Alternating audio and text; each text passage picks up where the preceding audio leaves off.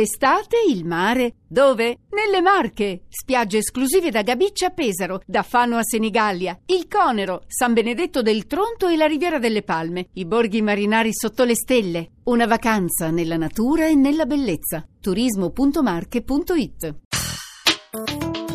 Le voci dell'Istituto Nazionale di Astrofisica per Mi illumino di meno. Ciao, sono Yadr Monari. Lavoro alla stazione radioastronomica di medicina. Io spengo la luce ma anche tutto quello che può provocare disturbi elettromagnetici. Sì, perché anche l'inquinamento elettromagnetico può accecare, ed è proprio quello che succede ai sensibilissimi strumenti con cui lavoro io. I radiotelescopi sono costruiti per rivelare le onde radio emesse nel lontano universo e sono sintonizzati su frequenze totalmente silenziose.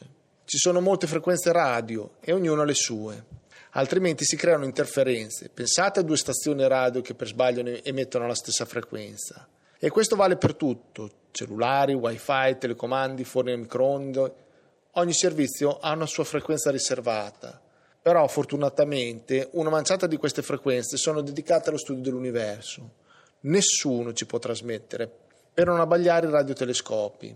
Più grandi sono i radiotelescopi, più sono sensibili. Stiamo costruendo un complesso di antenne enormi, lo SCA, Square Kilometer Array, che avrà una superficie di ricezione di un chilometro quadrato. SCA porterà una grande rivoluzione, potrà aiutarci a dimostrare le teorie di Einstein e a capire come si sono formate le prime stelle e le prime galassie dopo il Big Bang e a rispondere alla domanda ma siamo soli nell'universo?